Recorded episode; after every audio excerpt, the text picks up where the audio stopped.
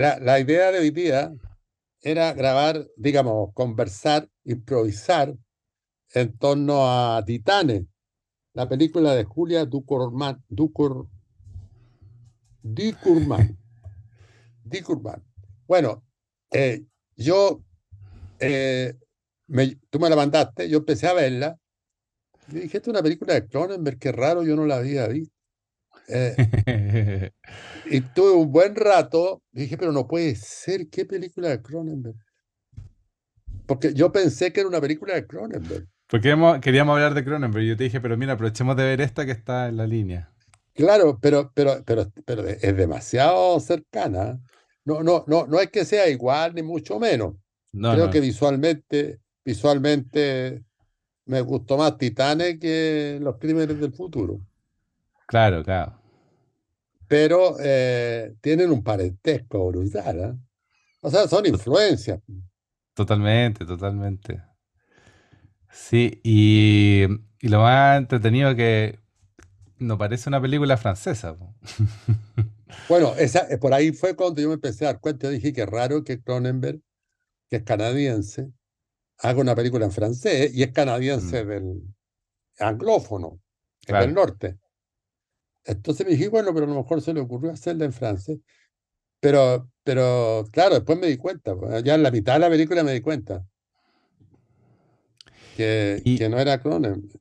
pero ¿en qué se parecen? Porque es- esa es la pregunta. Porque la, la- la pregunta es cuál es la estrategia, cuál es la operación de Cronenberg, ¿Cuál- en- dó- ¿dónde está metido Cronenberg? Claro, bueno, Y ahí, hay, hay- a- ahí se me cruza Farocki también, ¿eh? ¿por qué? Eh, la- no, porque Farocki tiene una, tiene un documental que no me acuerdo cómo se llama, que habla del napalm y de lo que quema el napalm. Y él Ah, dice sí. que poner imágenes de napalm no, no dan cuenta de lo que es una quemadura. Entonces pone una mano de él y con un cigarro se quema la mano, Claro, eh, con, claro, con la cámara al lado. Que es algo que hace, por lo demás, uno de los personajes aquí, pero no tiene nada que ver. Pero, pero eh, Farocki se refiere al hecho de que las imágenes tengan, no sé si usar la palabra potencia, pero tengan, que conmuevan, digamos, que te inquieten. Mm. Y a mí con, con Titanes me pasó eso, más que con las películas de Cronenberg. Aunque, Ah, aunque, mira. aunque, no sé, ah, es difícil comparar, pero porque la última que vimos y que comentamos fue Misterio del Futuro. Y ahí las Que, imágenes sí, eran, pero a mí me dio la impresión de que o sea, porque la pregunta es, ¿qué, qué, qué es lo que hace Cronenberg? ¿Cuáles son las operaciones? ¿Cómo se las arregla Cronenberg para echar a andar una película? claro. ¿Qué- qué pe- co- para poner en materia sus percepciones, digamos. Claro, y yo la sensación que me da es que, bueno, a- Cronenberg y, ti- y- y esta niña, la Julia Ducournau, la autora de Titanes, que es muy joven, ¿ah? buscan que cada imagen, cada imagen tenga una potencia, te descalabre, te, te desajuste, te produzca rechazo. Mm, Son, como- son, ¿cómo podríamos decir? Anti-empáticas. Ah, si, uno ve una película hollywoodense, por nombrar una, por las películas más estándar, eh, son películas donde, que buscan la empatía con el espectador, buscan que el espectador se conecte, se sienta cómodo, se entretenga, lo pase bien. Eh, Titanes eh, es, es un tipo de película que te, que te pone nervioso, digamos. Yo, a, eh, a- a mí me dejó, al final no quería que terminara rápido, porque eh, son tan poderosas las imágenes. No sé si la palabra poderosa o potente es la correcta, ¿eh? la, la que explica bien el tema, pero encuentro que so- son, imágenes que están hechas para ser rechazadas por uno. Son imágenes que uno no quiere ver.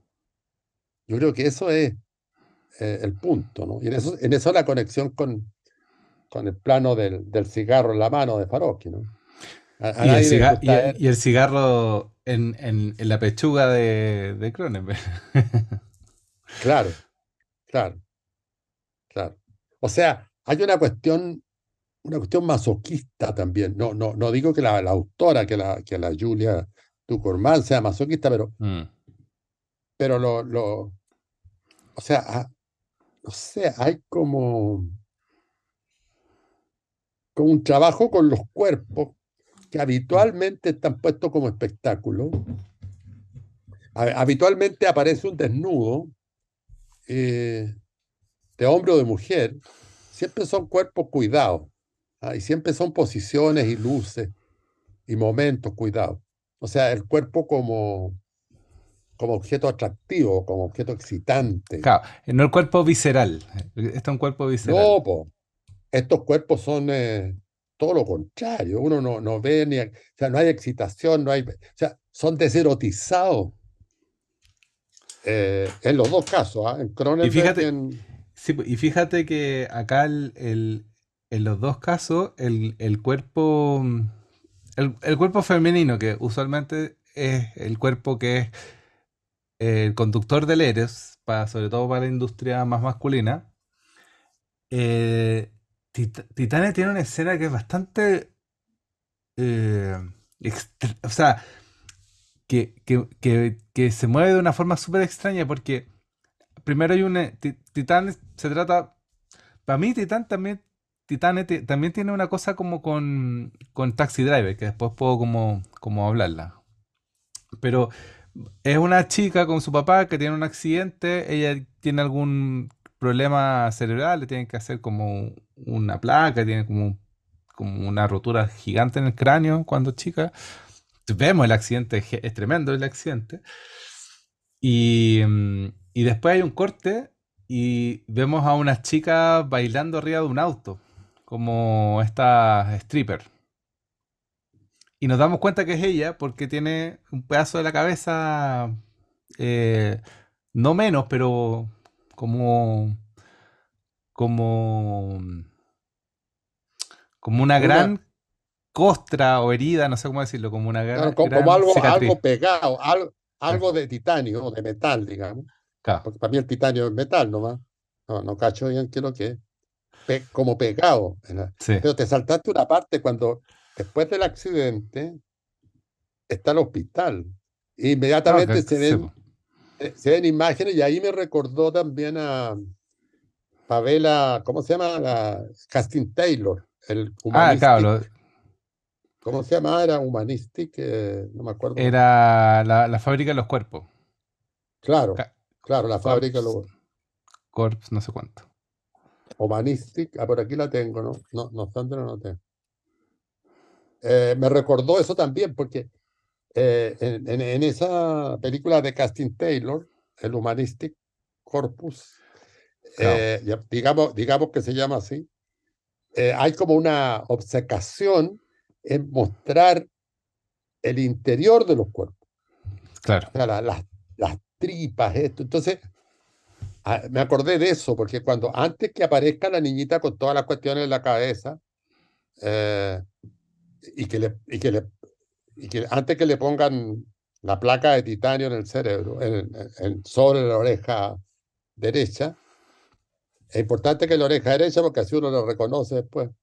Claro. Eh, antes que pase eso, se ve el, el- el corte a- al cuerpo, o sea, se ve el corte al, al cerebro, digamos, al interior del cerebro. Entonces, que es un tipo de imagen que hace unos años atrás solo se veía en los documentales médicos, educativos. Y acá aparece. Bueno, pero te corté. eh, Y después viene lo que tú contáis por el baile. No sé, pues, y, lo que, a lo que quiero, quiero llegar es como este mm, sujeto, que es esta mujer, con la cabeza mm, eh, rapada y como con, con un pedazo menos, se pone a bailar arriba de un auto eh, como una stripper, básicamente, eh, y entramos como una imagen como, como lo, lo más obvio de lo sexy, como esto sexy en, en el sentido de Rápido y Furioso o de, de, de estos bailes de la tele, como un sexy como muy facilón. Em, pero después al tiro salimos de ese lado sexy, entre comillas, y nos metemos en un absurdo muy raro que es, que, es muy bueno también, como el chiste, que están como en el baño todas las strippers juntas, todas en pelota, como conversando, y de repente ella se agacha por algo y se le enreda el pelo en el piercing de la otra galla que tiene en la pechuga, en el pezón. Hay toda una, escena muy rara de, de, pelo amarrado en el pezón de la mujer, de la otra galla, de la otra compañera. Y, y después de esa escena rara tenemos eh, que ella se encuentra afuera con, un tipo que la jotea y, mm, y van a como tener una fe, algo así, y ella lo mata. Eh, o sea, a lo, que quiero, a lo que quiero llegar, ¿cómo junta la directora acá cuerpo, sexualidad y brutalidad? Y en Cronenberg eh, hay un paralelo más o menos similar porque en Cronenberg se trata eh, Videodrome, que es la que, vimos ahora, porque justo están haciendo un ciclo de, de Cronenberg y no pudimos, no pudimos participar. Pero bacán, porque nos encanta Cronenberg y como que deberíamos ver más Cronenberg. Acá el cuerpo igual, y justo es la, es la, mm, ¿cómo se llama la? Porque es la vocalista de Blondie, eh, ah, no sabía. sí, pues no es, no es actriz. Eh, que, que, que eso es muy, muy bueno también, porque también ella está como dentro del video de, de o sea, en la cultura pop, ella igual está dentro del- de la tele, que Debbie Harry, Debbie Harry, Debbie Harry, que es la de la vocalista Blondie. Eh, ella es como el cuerpo femenino que está como erotizando al, protagonista, tiene como una escena de sexo, que, pero inmediatamente en la película pasa que el, sexo está al lado o, muy junto con videos de tortura. Entonces, eh, no hay como una... Hay, un cruce erótico súper extraño porque el, lo masoquista o, la tortura están al lado de lo sexual que en, la cabeza también pasa algo parecido. Entonces es entretenido como esa exploración que hacen estas dos personas, estos dos directores en tanto tiempo de distancia. Y claramente eh, nuestra directora francesa que se llama Derby, ¿cómo se llama? Eh, Julia Ducournau. Ducournau. Now, Ducournau. Ducournau. Claro, es Ducournau. Julia Di Curno. Eh, antes lo dije mal, lo dije mal porque estaba confundido. Este pensé que era, era man, pero es, AU. Pensé que era una A y una N. Entonces rectificamos. Ella se llama Julia Di, Di Curno. Y mm, entonces, eh, sin ser temáticamente parecida a las películas, hay una, una, una estructura que se empieza como a, aparecer en las dos cosas.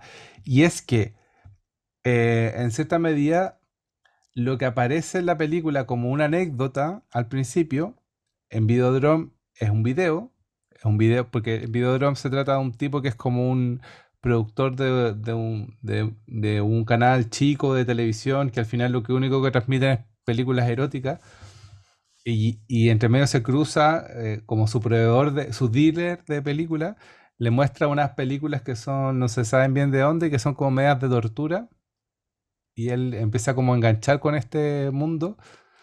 Y, y en Titán es como las peripecias de esta mujer que tiene un gran pedazo de cabeza menos, pero que al mismo tiempo el metal se empieza a volver parte de la película, como cada vez más eh, se empieza a integrar a la película como se integra el metal en su cuerpo. Y en Videodrome se empieza a integrar el video en, la, en el cuerpo del personaje y en la película misma a medida que va transcurriendo la película. Entonces es una estructura como de, la, el objeto como una infección. Mm. El objeto va infectando al personaje y va infectando la película. Y al final se termina comiendo la película. En las dos películas termina algo similar, que lo que era una infección al principio se transforma en el personaje y en la película. Entonces es muy, muy interesante la operación esa. Cómo meter un objeto que infecta la película Primero al personaje, después a la película completa. Sí, sí. Incluso, incluso en Videodrome, ellos hablan que Claro, Videodrome es un, es un tumor que después se desplaza por todo el cuerpo y que infecta todo. claro, claro. Ahora, al- al- cuando tú hablabas de, de ese momento en la ducha, cuerpos de mujeres desnudas, bonitas, y a ella se le enreda el pelo en el piercing de una pechuga de una de las chicas y empieza a desenredar, pero de repente pasa algo y tiene que... O sea, so- o sea ahí hay una deserotización absoluta, porque, un- Claro. y, y como que la, la imagen te- se conecta con tu cuerpo también, eh, co- como que te duele, como a- a- y, y- y la mayoría de las imágenes tienen esa... pues, Yo creo que encontré, estoy hablando ahora fundamentalmente de Titán, la- también está en Videodrome, pero, pero como Titán es más actual, del 2021, eh, Titán, todas las imágenes, o, o el 90%, o, o lo que recuerdo, son imágenes que, que te remes, que te, como que te molestan, como que... eh, Mm, O sea, pero lo, lo que me parece interesante es cómo ella da vuelta al cuerpo femenino de ser objeto de consumo, ya sea para mirarlo, para tocarlo, para comprarlo, en fin, todas las alternativas que hay en el mundo respecto a la relación con un cuerpo femenino, lo transforma en algo difícil de ver. O sea, hay, hay, un des- hay desnudos ahí que, no, que tú no querés ver. claro. Entonces, eso yo lo encuentro, bueno, a- al margen de todas las otras entradas que hace. Porque, porque la chica de, de la placa de titanio, a, a, a todo, a todo esto, la actriz que hace de la, no de la chica, sino que ya de la, de la adulta con la placa de titanio, es absolutamente notable. Alexia, sí, po. Alexia se llama en la película y en, en la Eh. actriz se llama Agathe Roussel. Sí. Y me sorprendió mucho porque ella es un portento. Sí. Eh, ella es periodista, es escritora, hace bordado, tiene una empresa de bordado, corre, es capitana de un grupo de gente que corre, eh, y es fotógrafa, fue modelo, y aquí además hace algo que es, es- es muy feroz, porque es una actriz que aparece fea, se, se va transformando en hombre para escapar de los crímenes que ha cometido, se va disfrazando de hombre, digamos pero al mismo tiempo se va afeando, se le va enanchando la nariz eh, en su proceso de, de transformación para que no la pesquen por los crímenes que la andan buscando. Claro. Entonces, eh, y, y al final ya, ya es, es algo asqueroso. O sea, eh, entonces, eh, eso yo lo encuentro como, como una lección que da la película, ¿te fijáis? De, de decir, bueno, los cuerpos no solo sirven para tus fantasías sexuales en, la, en el cine. O sea que Sí. los cuerpos son, son algo más, ¿te fijáis? Los cuerpos son eh, eh, uno- una, una masa de, tejidos y de, y de materiales que a su vez, en este caso, están eh, con un adaptador de titanio en la cabeza y que genera eh, grandes dificultades o, Y se- o- o genera Y, y se están mutando, pues están cambiando. Que eso es lo, otro que tienen las dos películas, como la idea de, la, de que el cuerpo muta, de que el cuerpo ab- absorbe, el cuerpo cambia, el, el cuerpo se modifica, se adapta. Es como una relación bien naturalista también del cuerpo, pero extraño Claro para que- nosotros. Claro, porque en el fondo lo que nos dicen, las- siendo esto películas, podríamos decir, terror corporal, pero yo creo que es una especie de ciencia ficción. O sea, porque, porque todo lo que ocurre, lo que podríamos llamar la fábula de la película, eh, es solamente cinematográfico, no, no tiene ningún afán de representar cosas que pudieran ocurrir en el mundo. O sea, no, no, no hay por dónde, digamos. eh, para comenzar, la, la, la chica esta, que está con la placa de titanio, eh, su obsesión, su objeto sexual, su obsesión sexual, son los autos. Claro.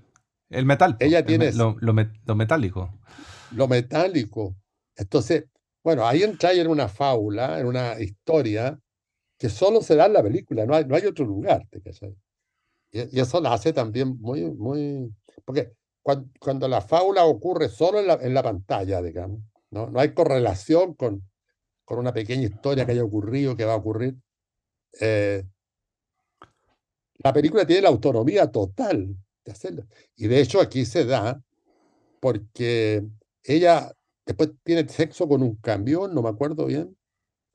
Primero con un auto, que es una escena increíble porque ella se amarra las manos eh, y tiene sexo con la, con la, con la palanca de cambio, creo. Claro. Y el auto se mueve y salta. Ahora, ahora, todas las imágenes son espectaculares desde el punto de vista de la luz, de, de- de los encuadres, de los lentes, de- del arte. Pero, pero al mismo tiempo, eh, como que están hechas para que tú te molestes con ella, con todas las lindas imágenes, están hechas como para que uno las rechace. O sea, por eso te digo yo, son- es antiempática, como que trata de evitar que uno se cautive por, por una imagen bonita. Eh, entonces, es muy... eh, Y a mí lo otro que me impresiona, porque esta chica mató al tipo que la estuvo joteando, después mató a una chica, creo. No, no me acuerdo bien, pero hay en, tres en una, asesinatos. en una fiesta, en una fiesta. Como. En una- claro. Mata, mata a tres personas y tiene que huir. Y se hace, y se transforma entonces, aprovecha eh, y se transforma, porque ella se llama, ¿cómo es que se llama ella? Eh, el nombre del- de su personaje, Eh, Al- Alicia, no, Alice. Alex, Alex, Alexis, Alexia. Alexia. Ale- Alexia, Alexia. Deja de ser Alexia y se transforma en, en- en el nombre de, en un hombre que se llama, no me acuerdo. Eh, y para eso se corta el pelo en un baño eh, y se pega unos golpes en la cara. Es una cosa muy brutal. Todo es muy brutal. No, y aparte, y se, y se, y se, se pone como una faja en los pechos. Y se pone una faja en los... pe- Brian creo que se empieza a llamar. Pucha, no me acuerdo el nombre tampoco. No me acuerdo. Bueno, está lo mismo. Se pone, claro, se pone la faja en los pechos y mm, se golpea la cara para que se le hinche la nariz, se corta el pelo. Entonces, todo esto es, es muy brutal. O sea, cu- o sea, cuesta, cuesta verlo. O sea, hay- hay- es una película que se resiste a ser mirada, digamos. Es que eso lo encuentro muy audaz de parte. Bueno, y a todo esto ganó la Palma de Oro el año 2021. Sí, pues. Entonces, me imagino que el, el público de Arqueado Turnio después de ver esta película. La Palma de Oro, que en general la- las películas que ganan son películas muy, muy bonitas, con, de buenos sentimientos, digamos. Pero aquí hay...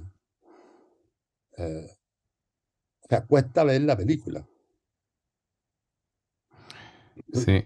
Eh, Y, y, y es extraño también la figura del, del papá que aparece después, que, que es como, no, no sé cómo ponerlo, pero es como un tipo que, que lo quiere, que, porque ella se, se personaliza como una persona perdida. Claro, como y un el- niño que se perdió. Y, el, y, y un tipo la va a buscar a la, a la comisaría y aceptándolo como su, que si fuera su hijo, que está cambiado. Pero también como raro, porque supone que, que- que- entiende que no es, pero eh, es, y lo- se lo lleva a la casa, ya como hombre. Y, ahí empieza a pasar toda una película muy extraña, muy extraña, donde él eh, como que cuida a este hijo, pero desconfía de este hijo. Eh, eh, y empieza como... eh, eh, es muy, es muy, muy bizarro. No, no quiero verbalizarlo porque nos van a censurar.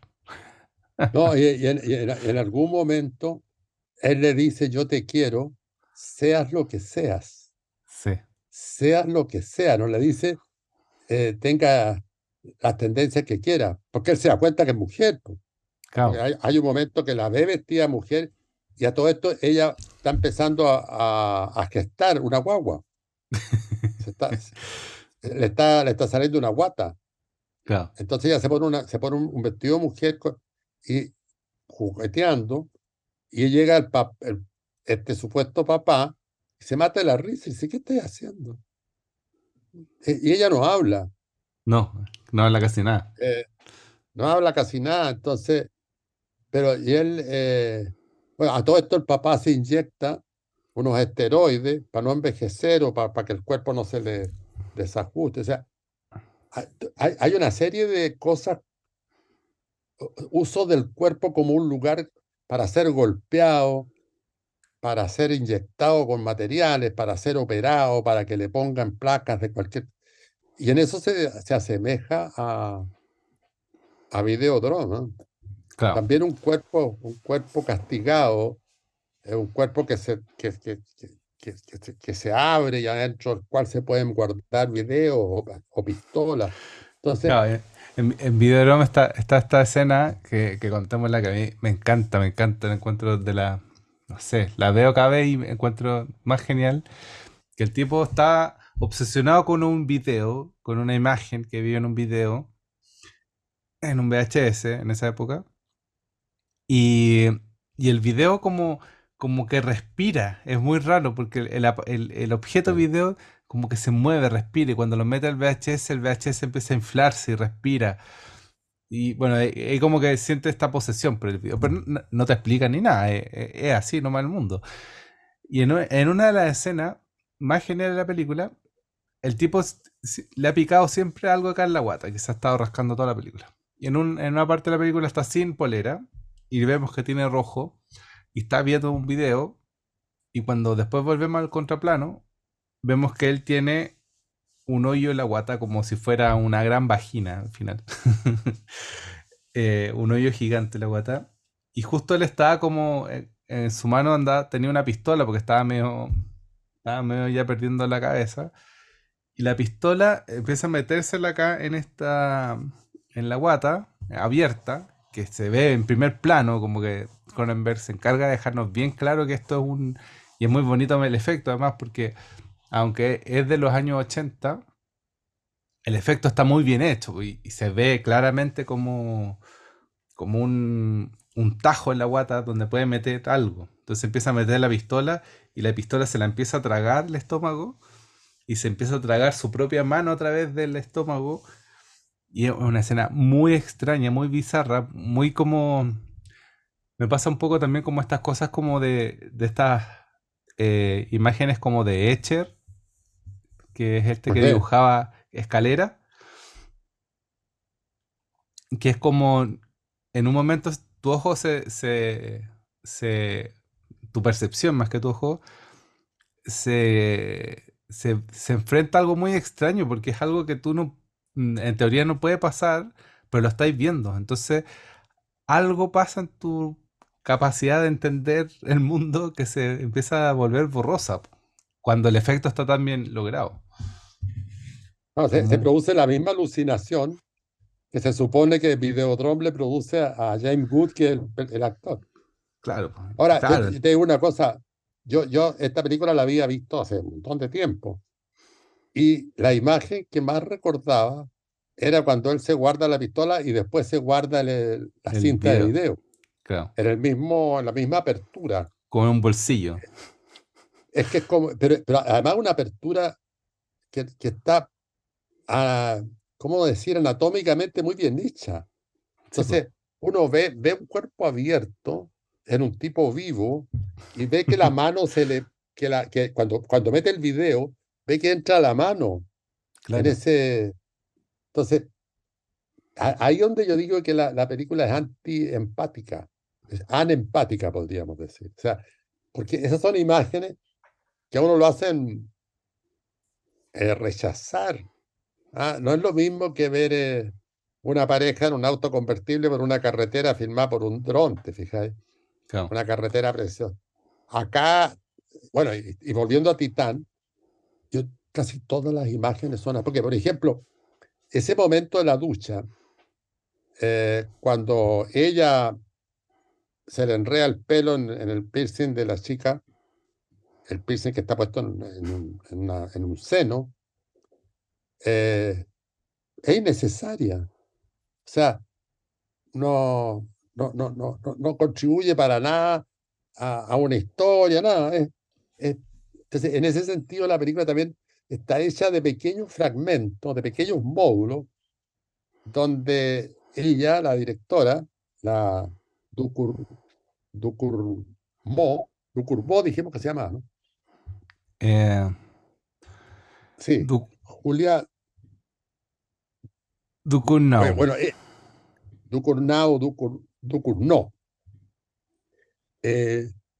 Ella no, ella no pretende construir una historia lineal, sino que yo creo que lo que ella hace es instalar una serie de secuencias eh, muy feroces, feroz en el sentido de que son imágenes que uno no, que no circulan por la cabeza de uno, porque por la cabeza de uno circulan atardeceres, árboles, tipos peleando, balazos en el cuerpo, mil cosas, mujeres y hombres acostados en una cama, haciendo el amor, Además, las escenas de sexo que uno ve en las películas son unas escenas de sexo absolutamente eh, impecables, los tipos se dan vueltas, fundidos, en fin. En cambio, acá son puras escenas que son contrarias a eso.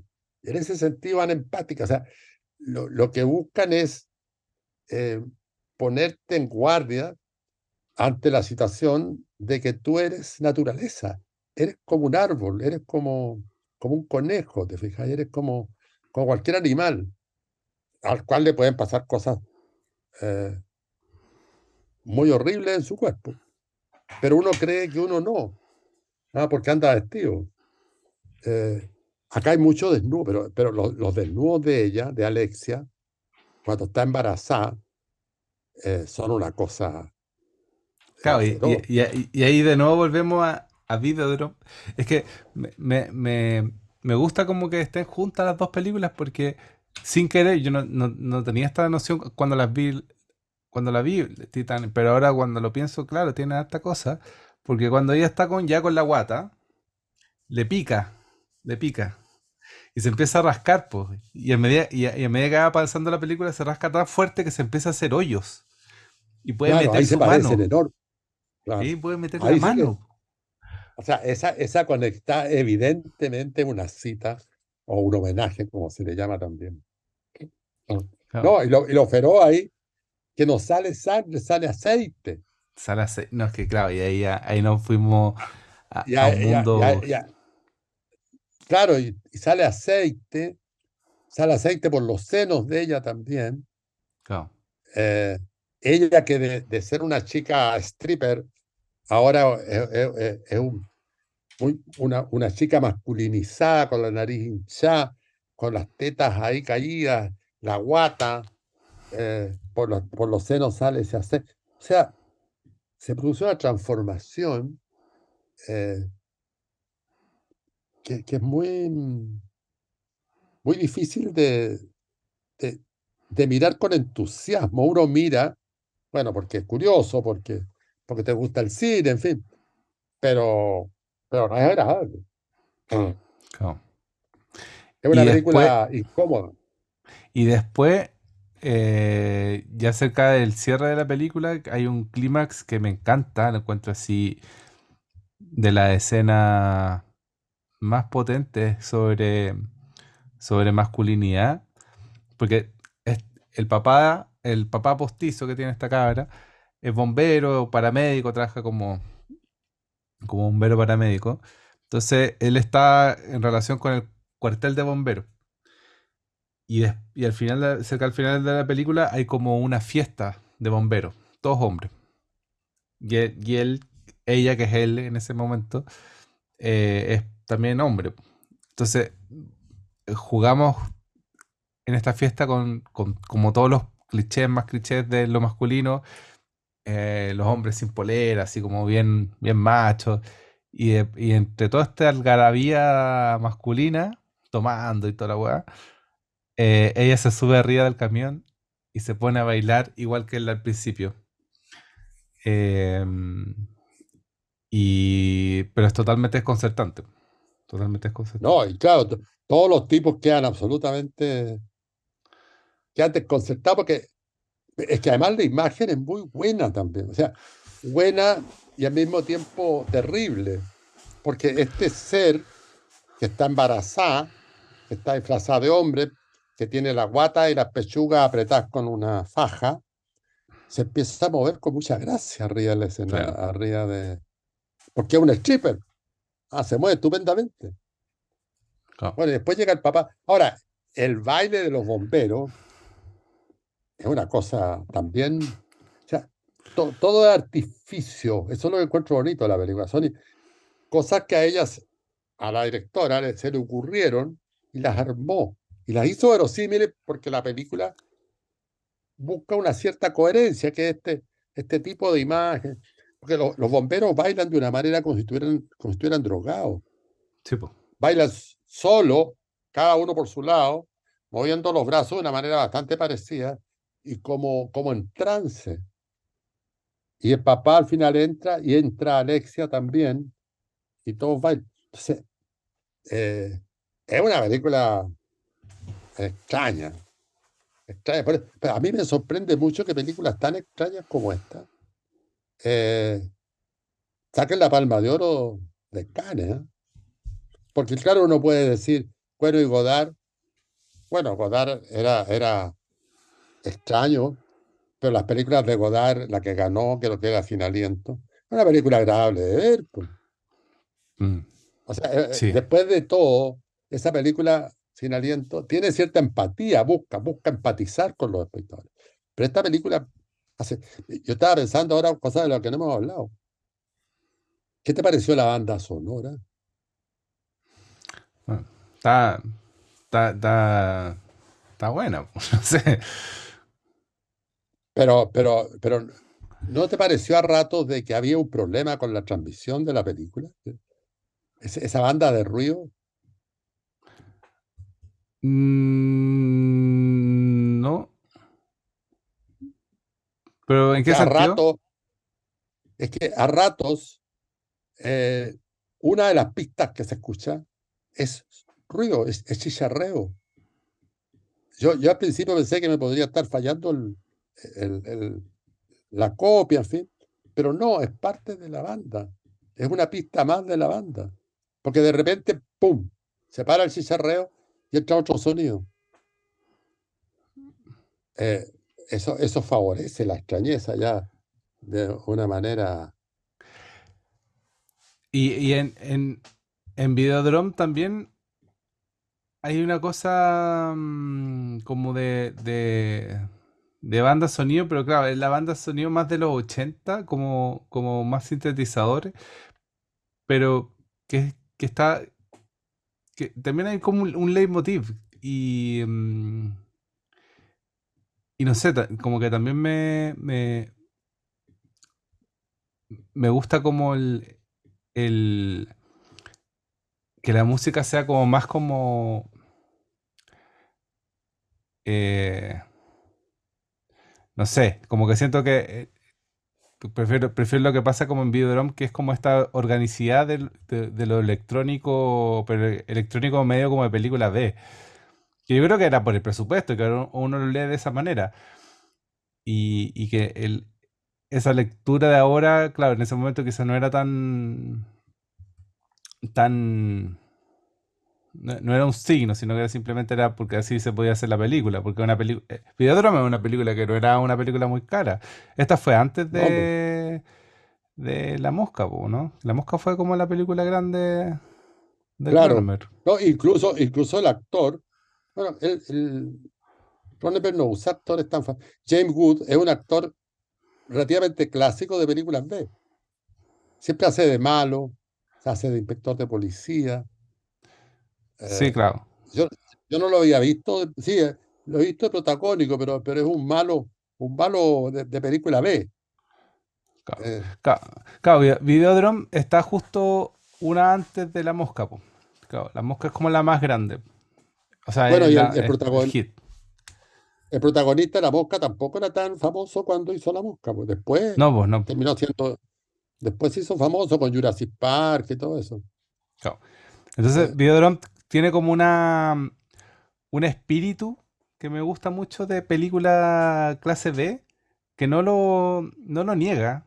Que es como, No, ya, po. voy- voy- voy a hacerlo con la música que hay, con poquitas locaciones, con, pero me voy a gastar toda la plata en los, ef- en los dos o tres efectos especiales que voy a tener.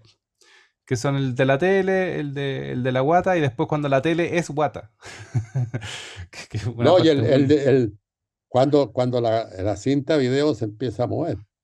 Cada estudio se empieza a mover. Y, pero si te, fij- si, si- si te fijáis, el, la manera estructural de las dos películas es, es- es- es muy mm, es muy parecida y es como como si echara en una bolsa tres o cuatro elementos, ya, un video, un, un- una, persona que tiene que ver video, y cómo hacer que toda esta lógica eh, se estructure o funcione dentro de un guion más clásico.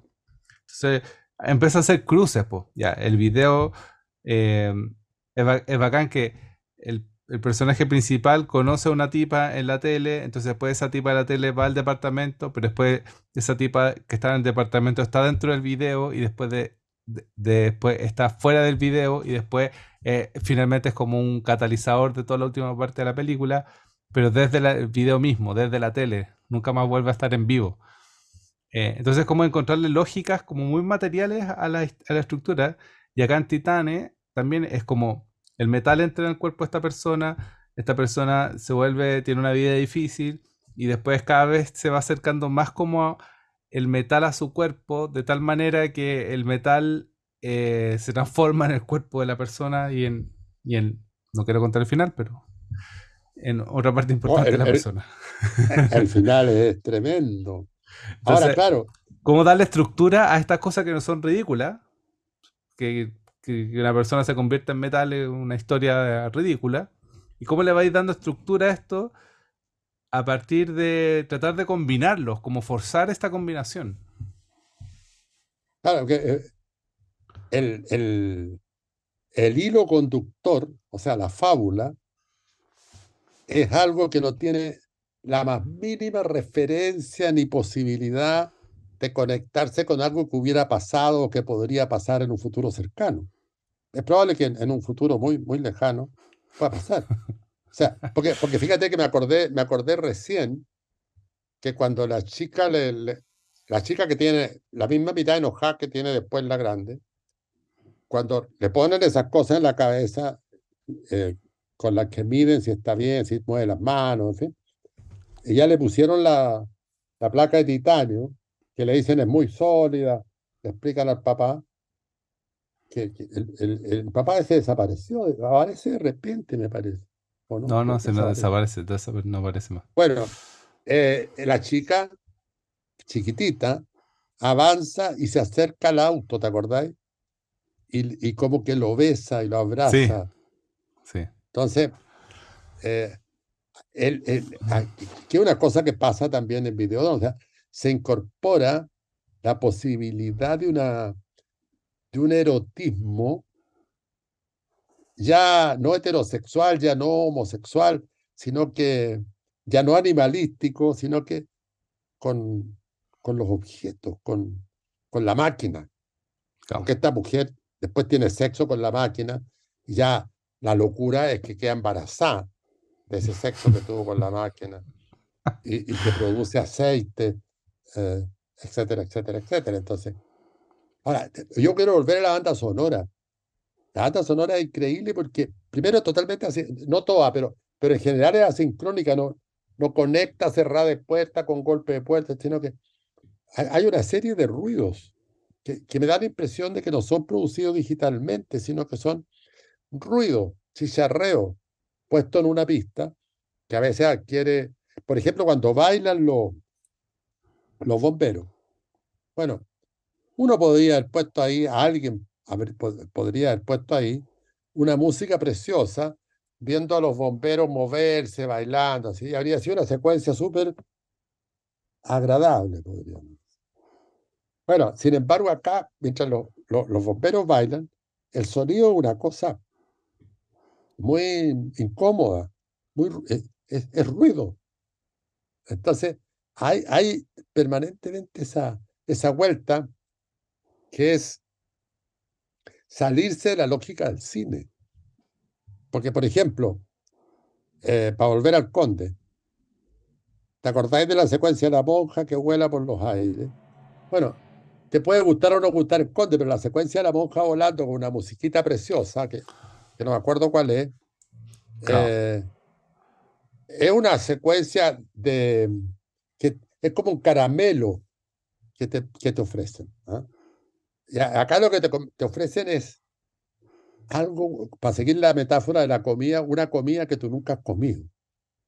eh, y que es muy, que, que no tiene buen aspecto, digamos, pero que tiene una multiplicidad de líneas de producción de sentido grandísima. Porque claro, también esto eh, hace que uno reconozca también eh, en su propio cuerpo ciertas tendencias, sobre todo en Videochrome, que lo dicen, ¿ah? Eh, la, tendencia, porque el, el, el sadomasoquismo y todas esas cosas, que por supuesto una persona como cualquiera de nosotros civilizada no, no, no lo asume como posibilidad, pero, pero está ahí. Mm. ¿Qué, qué es lo que le dice el tipo? Le dice, una vez que usted eh, una vez que usted pasa esa etapa de ver la película, la secuencia sadomasoquista que es atroz, estoy hablando de videocroma ahora, Mm. bueno, va a entrar en eso, su cabeza va a empezar a funcionar de otra manera porque, y es curioso eso, porque le dice, eh, yo pensé que esa imagen me producía un tumor, ah, la, la Claro. imagen de videocroma producía un tumor, después me di cuenta que no, que yo tenía, no, al revés, dice, yo pensé que tenía un tumor y por eso veía estas cosas que veía. Después me di cuenta que no, que estas cosas que veía me produjeron el tumor. El tumor, el tumor cubrió todo el cuerpo. Y, y tiene unas frases que, pa- que yo las he notado como 100 veces en distintas partes porque me encantan, que, que es que la TV es la realidad y la realidad es menos que la televisión. La televisión es la realidad y la realidad es menos que la televisión. Porque dice, lo que aparezca en la pantalla emergerá como una nueva experiencia para quien vea. Y, y- y eso para mí es muy profético, muy me, me pega en mucho sentido, porque dentro de la película es como un gurú que, que está como en contra de la tele y que, y que habla en contra de la tele, pero que, que finalmente es lo más discursivo de la película y, quizás como un poco por donde filtra cierta idea de Cronenberg, eh, que, que es muy profunda también y muy filosófica, que es, que es que la idea de que la pantalla es realidad y que, y, y que lo que ocurre está ocurriendo, no es que sea una representación, y, y por tanto eso nos va a afectar de una u otra manera en la realidad. Dice Entonces, la, eh, la- la tele, eh, eh, la tele es la retina de los humanos. claro, claro. Como cuerpo, el humano Eso entero, como cuerpo. Claro, estamos hablando de videochrome. Entonces la, Sí. la tele sería nuestra retina. Claro. Claro, el- el- el- el- lo, lo que pasa es que, ah, bueno, claro, videochrome se mete un poco más en un tema vinculado al mundo social, desde la fantasía aterriza eh, en una crítica a la televisión finalmente. Pero eh, Titane, no sé si se llama Titane o Titane, lo que leí yo se llama Titane. Titanes. Eh, Titane no aterriza en ningún lado, no, no, no quiere predicar nada, sino que No, claro. quiere sí. con- construir este mundo fantástico, podríamos decir, este mundo extraño, este mundo, este mundo inquietante, pero sin, sin tratar de decir, pero en cambio acá en Videodrome, algo de discurso antitelevisión aparece. ¿Y qué es lo que decías tú? Que, que, que finalmente algo que le dice, en el, futuro, la, la realidad va a ser esta. ¿ah? Bueno, Simón Bale, 1900, 1930, 1900, eh, decía que vivimos un duplicado de la realidad en realidad. Está bueno esa cosa. Entonces, es más o menos lo mismo que dice acá. Vivimos un duplicado de la realidad. Ah, pero uno también, y, justamente el arte, el trabajo de arte, porque ese duplicado también uno lo puede llamar una ilusión de realidad. Creemos que esa es la realidad.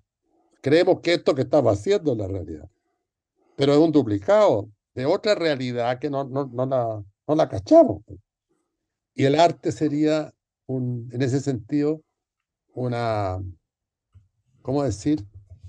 una posibilidad de desilusionar, de, de volvernos. Pero esa, es una fantasía romántica mía no no sé si será, si será así. Pero me gustaría que fuera así, ¿no? Lo poético podría ser un mecanismo para eh, traernos a, al original, digamos, traer el presente al presente, como, pero bueno, pues eso está por verse. Bueno, la, la, la película esta de la el Titane, Titane, de alguna manera hace eso, ¿ah? de alguna manera rompe, rompe esa ilusión con respecto a los cuerpos al menos. Eso, ese uso del cuerpo como, como algo atractivo, como algo deseado, como algo erotizante, como algo excitante, lo pone en otra situación. Lo saca, lo saca de ahí. Cacha que la, yo no, o sea, ahora me di cuenta, por, hoy día cuando estaba revisando la filmografía de la directora esta, em, de Julia Ducournau, que tiene otra película que es igual de terrible, pero un poco más barata, que se llama Raw, crudo. Sí, creo que le fue re bien con esa película. Y es de una. Estuvo en Netflix, muy raro. La vi en Netflix alguna vez. Y es de una como vegetariana que va a estudiar a mm, veterinaria. Está estudiando veterinaria. Y la muerde un perro, creo que. No me acuerdo bien cómo era la, cómo partía la cuestión. Pero ella es, vegetariana. Y empieza a, a, tener una necesidad tremenda por comer carne. Pero no comer carne de carne de vaca, sino comer humano. Ah. básicamente se vuelve zombie, como una zombie o un vampiro extraño. Eh, no, está. Es gay. Y tiene una escena tremenda igual.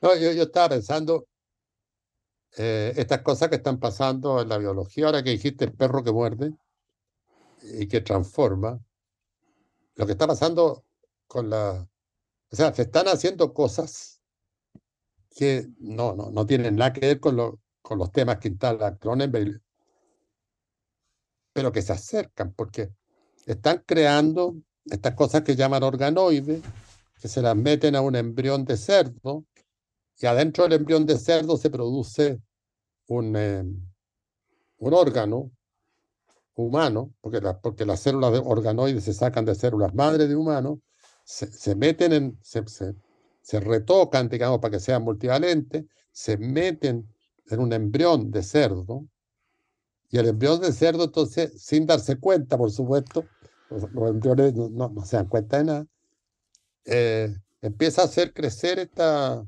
este conjunto de células multivalentes sacadas de un, de un humano, y, y, se empieza a producir un riñón humano.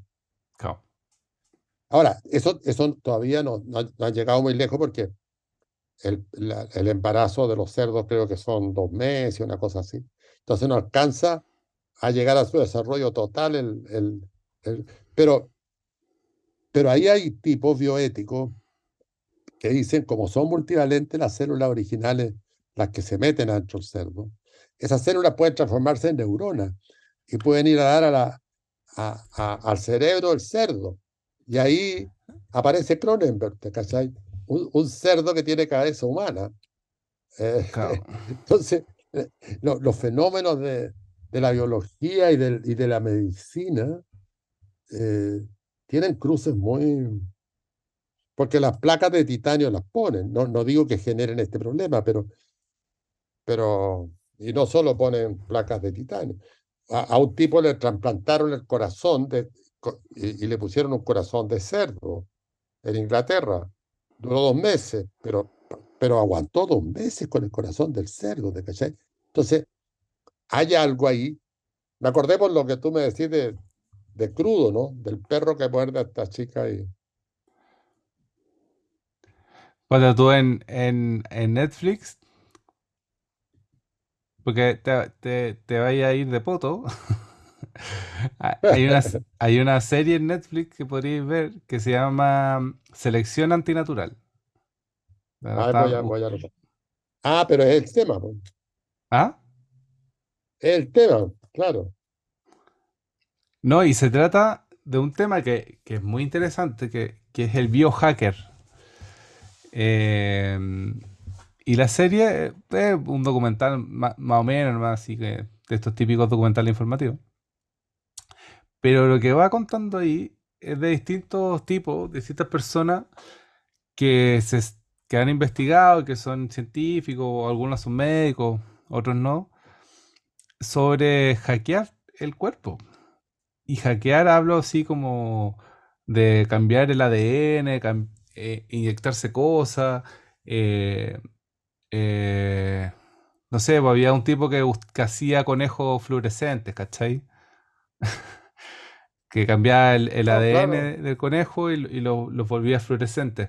Pero de ahí a, tipos que pueden cambiar ciertas enfermedades, que, que para ciertas farmacéuticas, no sé, como que plantean el tema de que hay ciertas farmacéuticas que intentan mantener a las personas enfermas porque les conviene más versus eh, crear tratamientos que modifiquen el ADN de las personas para eh, cambiar alguna enfermedad degenerativa, ¿cachai? Y ahí cuentan casos de personas que no ven y que después ven y, cosas muy heavy, como y que lo podía hacer en la casa, ¿cachai? Como, como que necesitaba un super laboratorio y la cosa ahí abre un mundo de posibilidades, pero que da miedo. Y eso está pasando hoy día, como muestran casos de hoy en día de alteraciones al genoma y alteraciones, alteraciones al, a los cuerpos que lo, lo, puede hacer una persona en su casa. Bueno, eso está en Misterios del Futuro. No, claro. Crímenes, del futuro. Esto, esto es, eh. es, es, hoy. Esto es hoy. Con biohackers de verdad. Pero ahí en Crímenes del Futuro, otra película de Cronenberg de la cual hemos hablado, hemos conversado respecto e-, era un momento en que, momento de futuro, están hablando ahí, en que se había terminado el dolor, se había exterminado el dolor y se había exterminado la infección. Claro. O sea, yo lo traje, después de esta película, tuve una conversa con una amiga que es enteróloga. Y le decía, me decía que el tema de la desaparición del dolor está muy cerca. Claro. Porque tú, ¿cachai? Si uno mira para atrás, hace, no sé, antes del paracetamol, 50 años atrás, 60, 100, no sé. Cuando a alguien le pegaban en un brazo, le dolía la cabeza, eh, tenía que apechugar con el dolor de cabeza, ¿no? Hoy día te tomáis un, un paracetamol de un gramo, creo que son, que son unas pastillas grandotas y, se acabó el dolor de cabeza. Te duele el cuerpo, se toma un profeno y se te acaba el dolor del cuerpo. Entonces, lentamente, yo creo que vamos, vamos, como, esto es una cosa que aparece, como decíamos, en crímenes del futuro. Porque, porque lo que hacen estos tipos en su casa, me acordé por eso, que tú decías, en la casa te podías hackear el cuerpo. Las cosas ellos lo hacen en el terreno de la performance, pero lo, lo que hacen en sus casas que abrir el cuerpo, sacar un trozo, poner otro, en fin, es porque se acabó el dolor y se acabó la infección. Porque la, la, además del dolor, lo que impide que alguien entre en tu cuerpo con un bisturí o con lo que sea, es la infección. Pero si no hay infección y ni hay dolor, tú puedes hurguetear tu cuerpo, o sea, con riesgo de romper cosas y después, después eh, puede provocar un desastre. Pero. Totalmente. Pero, pero ¿cachai que eso, esos temas ya están? Y, eso es heavy. no, si están, y, y, quizás cuántos más están. Porque todo este cuento de la producción de órganos en animales, fundamentalmente el cerdo, lo están desarrollando los chinos y curiosamente con un par de médicos españoles. Eh, y en España estos tipos fueron a China porque en España hay mucha legislación, hay mucho bioético que, que, que, que no deja avanzar ciertas esta, estas investigaciones, pero los chinos no tienen problemas con eso. Los chinos siguen clonando, siguen, y, y ahí hay un avance, o sea, avances que pueden ser eh, la catástrofe más grande. Porque a mí la, la, la, la idea de esa que de células madres puestas eh, en el embrión de un cerdo se puedan transformar en, en células neuronales humanas en la cabeza del cerdo. Esa cuestión, eh, no sé si la sabrá de eso Cronenberg, pero le quedaría perfecto una película. Un cerdo que se puede entender con lo humano. O, o, yo encuentro que puede ir caminar para otro lado que, que, me gusta más, que es que nos pongamos más brazos, o tener más pulmones, o tener. Claro, claro. Claro, tener, no sé, tres estómagos y tener como protuberancias así como. Claro, o sea, eso efectivamente. Oye, pero si de hecho en esta película en Titanes, una cosa muy básica, el tipo toma esteroides para para no. Para mantener un cuerpo, claro, claro. Para mantener el cuerpo.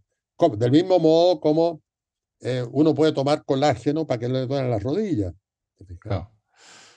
O, y anda a saber tú qué otras pillerías más hay médicas para no envejecer. Deben haber miles de tipos de remedios que hay que tomar, vitaminas que hay que tomar, cosas que no hay que comer, etc. Entonces, eh, eh, el cuerpo se transforma en algo esencial en el, en el desarrollo de la vida humana. Porque, porque a lo mejor en 500 años más vamos a ser muy distintos. Claro. Y bueno, y ahí se, se, se vuelve importante la, lo que decía ese papá, te voy a querer seas lo que seas. Seas lo que sea. Como, como en, eh, como en eh, Star Wars, en esos bares donde los tipos se juntan. Eso, sí, eso me encanta. ¿Y tú qué eres? Soy, soy venusiano. Ah, eres venusiano. El otro es de no sé dónde. pero son puros, para los humanos, puros monstruos. O sea, no monstruos, pero son gente con una figura rara que se juntan en un bar y se preguntan, ¿tú, de, ¿tú qué eres? Soy venusiano, tengo la nariz. O sea, eh, es perfectamente posible que, que pase eso. sí, totalmente. Que te preguntan, ¿y tú? Eh, no te van a preguntar dónde estudiaste, sino que qué, qué tratamiento te has hecho, ¿te cachai? Me puse una placa de titanio. Claro, va a tener mejor señal de Wi-Fi. Claro, estoy, conectado a, a, una señal Wi-Fi que me, me, da una capacidad cerebral 25 veces mejor que la que tiene un humano normal. Entonces, claro, qué fenómeno, qué fenómeno se nos viene encima. Ahora, el que sea, el que se venga encima, estas dos películas, y tal vez también, eh, eh, yo creo que más que, más que Videodrome, Crímenes de futuro.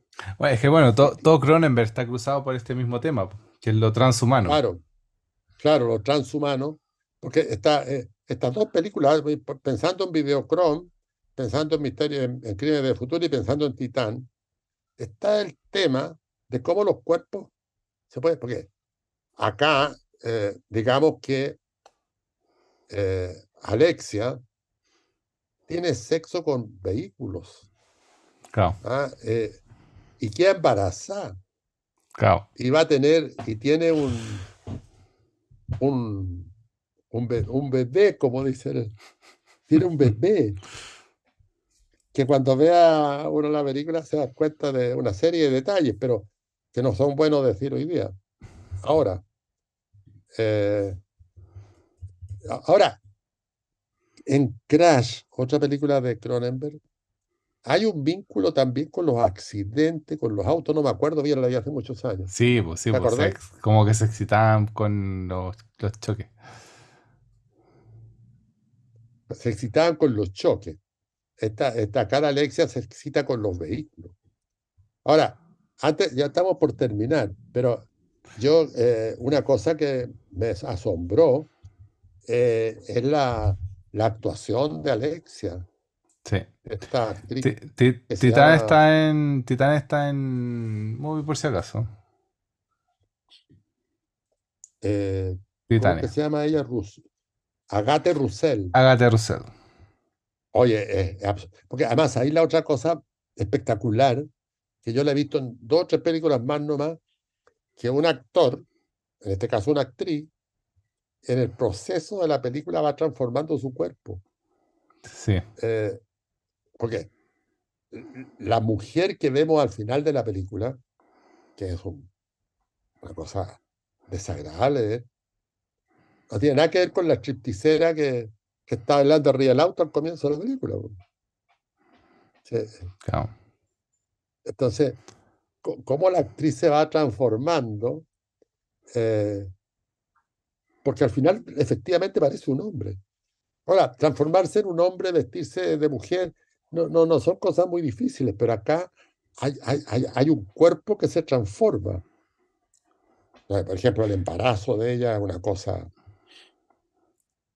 Pero quizá, quizá más que como, como esa imagen grotesca que, que, que estáis como pintando, yo, yo también lo pondría como, como el, el cuerpo mutante, como porque eso está en los dos también, pues como, como la idea de que preguntarse por con qué se puede cruzar el cuerpo. Y Claro, claro, todo, todo lo que está fuera de la norma para nosotros es grotesco. Todo sería, pero sabemos que lo grotesco eh, es fácil de que cambie de, de implicación en la medida de que se haga más común. Ahora, ahora que tú decís de la norma, salirse de la norma, estaba leyendo de un humorista español, Pop, Pop, no me acuerdo cómo se llama, que es gay ¿Ya? que sufrió mucho por ser, por ser gay cuando chico y porque su papá no lo quería. En fin, cuenta un- en una entrevista, pero el titular de la entrevista es muy bueno, porque dice, nadie es anormal, todos somos normales. Eh, y yo al final dice, si hubiera normalidad, prefiero ser feliz que ser normal. Hmm. O sea, no, no, no haya normalidad. ¿Por qué? Porque ¿quién impone la norma? No, claro, claro. Entonces, Eso eh, estamos constantemente la vamos moviendo, pero también somos como sociedad, somos súper dados a, a tener esa norma. claro, es que yo creo que Incluso, son condiciones. incluso cuando se impone la no norma, no sé, pues por ejemplo en el Gómez Milla, que el lugar donde hacemos clases, todos son peinados raros y, looks súper... eh, eh, incluso no yo cuando trabajaba en el arco, ahí sí que eran más todos peinados raros y, ropas raras y, cada uno en su onda. Y no sé, pues si, si entrase a esa comunidad un chico que, que es de un colegio pituco, de estos colegios de clase alta, con unos pantalones cafecitos y una camisita bien puesta y con corbatita y con la camisa dentro del pantalón, sería completamente raro dentro de lo raro. Sería anormal. A- aunque, aunque, a- aunque en el, en el, en el campus Juan Gómez Milla, hasta puede ser que eso sea visto como una rebeldía más, ¿te cachai? Claro. Pues, es tan raro el campus Juan Gómez Milla que un tipo que, que anda de corbata, chaqueta, eh, puede, puede ser visto.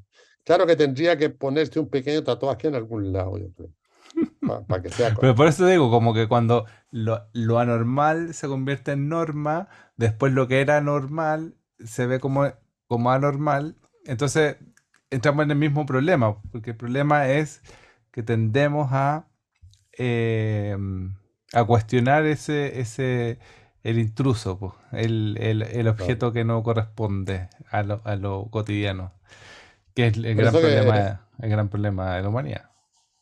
claro, que por eso que es muy bonito lo que dice este, este humorista español, que además tiene artero- bueno, no, esclerosis múltiple está y bueno. que la enfrenta con mucho entusiasmo. Eh, dice que todos somos normales, no, no, no hay anormalidad. Y, y yo creo que la- esa imagen de Star Wars, de ese bar donde hay venusianos, marcianos, terráqueos, y ya no me acuerdo en qué lugares, es una premonición de algo que puede pasar en el futuro, ¿te fijas? Eh, Claro. que todos somos, pero, ¿qué, qué es lo mismo que pasa ahora? Todos somos distintos, todos somos personas particulares. Lo que pasa es que tratamos de parecer normales, pertenecer a la manada. O sea, y eso nos hace vivir esa duplicación de la realidad. Porque, por ejemplo, si tú vas a la escuela de Derecho, la católica, incluso la Chile, todos de corbata y No, claro, sí, sí, claro. no. eh, y así sucesivamente. O sea, hay distintas normas, digamos, y distintas anormalidades. Claro, pero qué Bueno, fácil es eh, cuando, qué fácil es cuando se, se produce este fenómeno, porque fácil es construir un estereotipo y que algo se pueda claro, lo, salir de ahí. claro, lo, lo tremendo es cuando alguien te castiga porque estáis fuera de norma. Sí. Y, y a, y a propósito de eso, ¿ah? yo pensaba, siempre pienso en eso.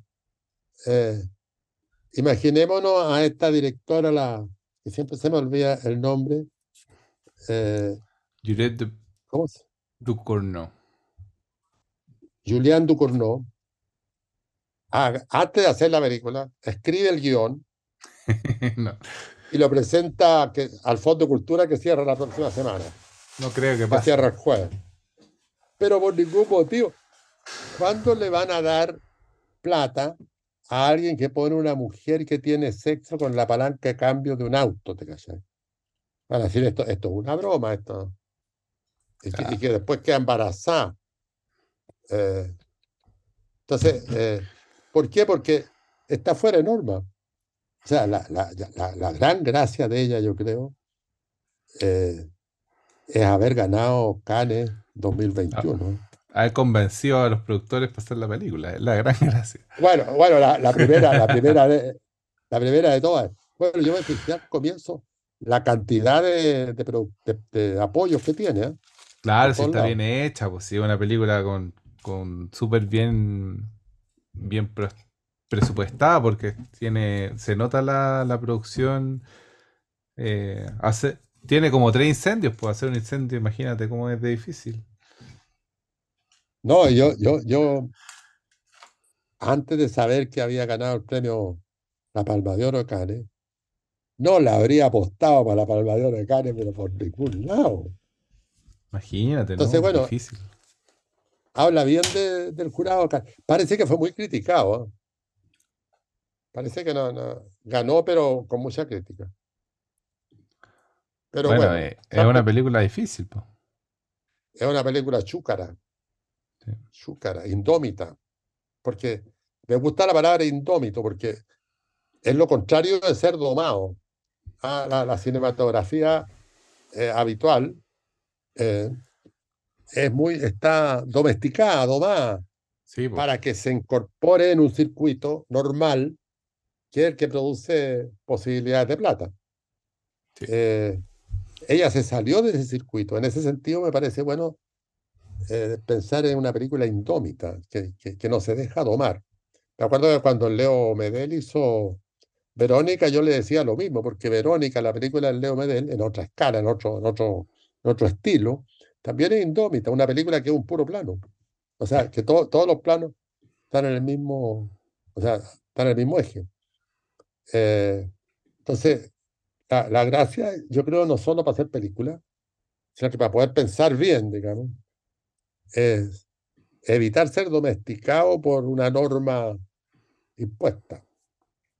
Ahora, eso se puede decir con cierta facilidad, pero no, no, no es nada fácil, ¿eh? Que tiene costos pesados. Sí. Ya pues. Pero, Terminemos. ¿cómo le vamos a poner? Hay que darle un nombre.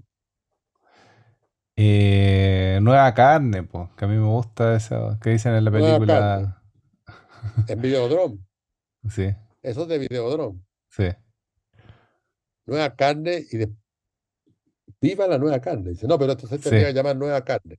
Nueva carne. Porque el grito de él es que viva Videodrome. No me acuerdo. Viva, viva, viva la nueva carne. Creo que. Viva la nueva carne. No, nueva carne está bueno. Porque se transforma como un Claro, pero- terrorista, po. Claro. Pero es que es que es muy bueno el nombre porque la frase, porque avanzamos hacia una nueva carne. Ya estamos en una nueva carne. Estamos, estamos.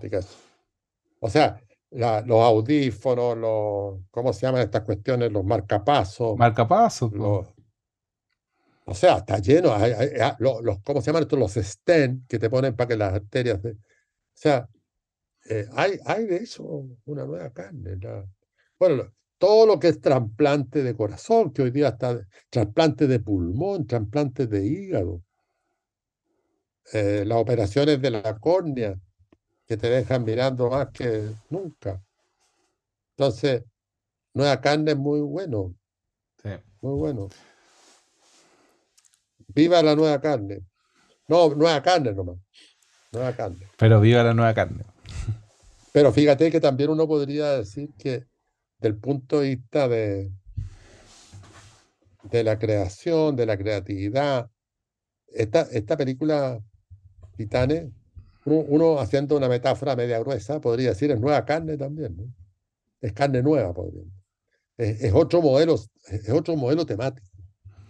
Es otro modelo temático y es un modelo temático que habla desde lo material mismo, porque como no tiene discurso y no tiene una historia Claro. discursiva, es la película misma la que está produciendo la, la- la lectura. Y eso es, es quizás un, un punto súper interesante a preguntarse.